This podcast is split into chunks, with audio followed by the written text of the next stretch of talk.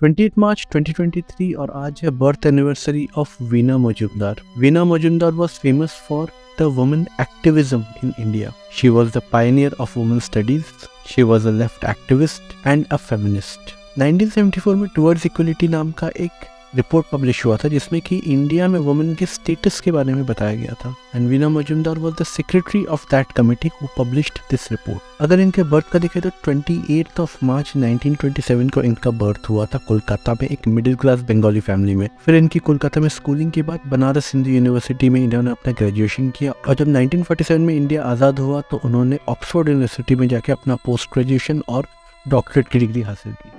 देखा जाए तो आज़ाद इंडिया की वो पहली भारतीय एजुकेशनिस्ट थी। साथ में उन्होंने बहुत बड़े बड़े कॉलेज, जैसे पटना यूनिवर्सिटी, बनारस हिंदू यूनिवर्सिटी में एज अ प्रोफेसरशिप भी काम किया। जैसे मैंने बताया कि एक वुमेन एक्टिविस्ट थी।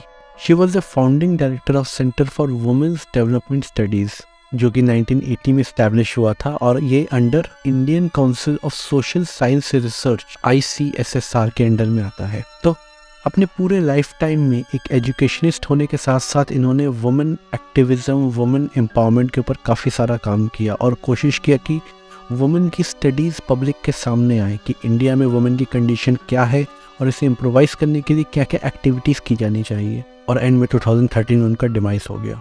So we should celebrate the birthday of the legendary peoples who have done something for our society specially for womens क्योंकि हमें पता है कि इंडिया में हिस्ट्री से लेके आज तक कई जगह पे आज भी वुमेंस को वो दर्जा नहीं मिल पा रहा है जो उन्हें मिलना चाहिए।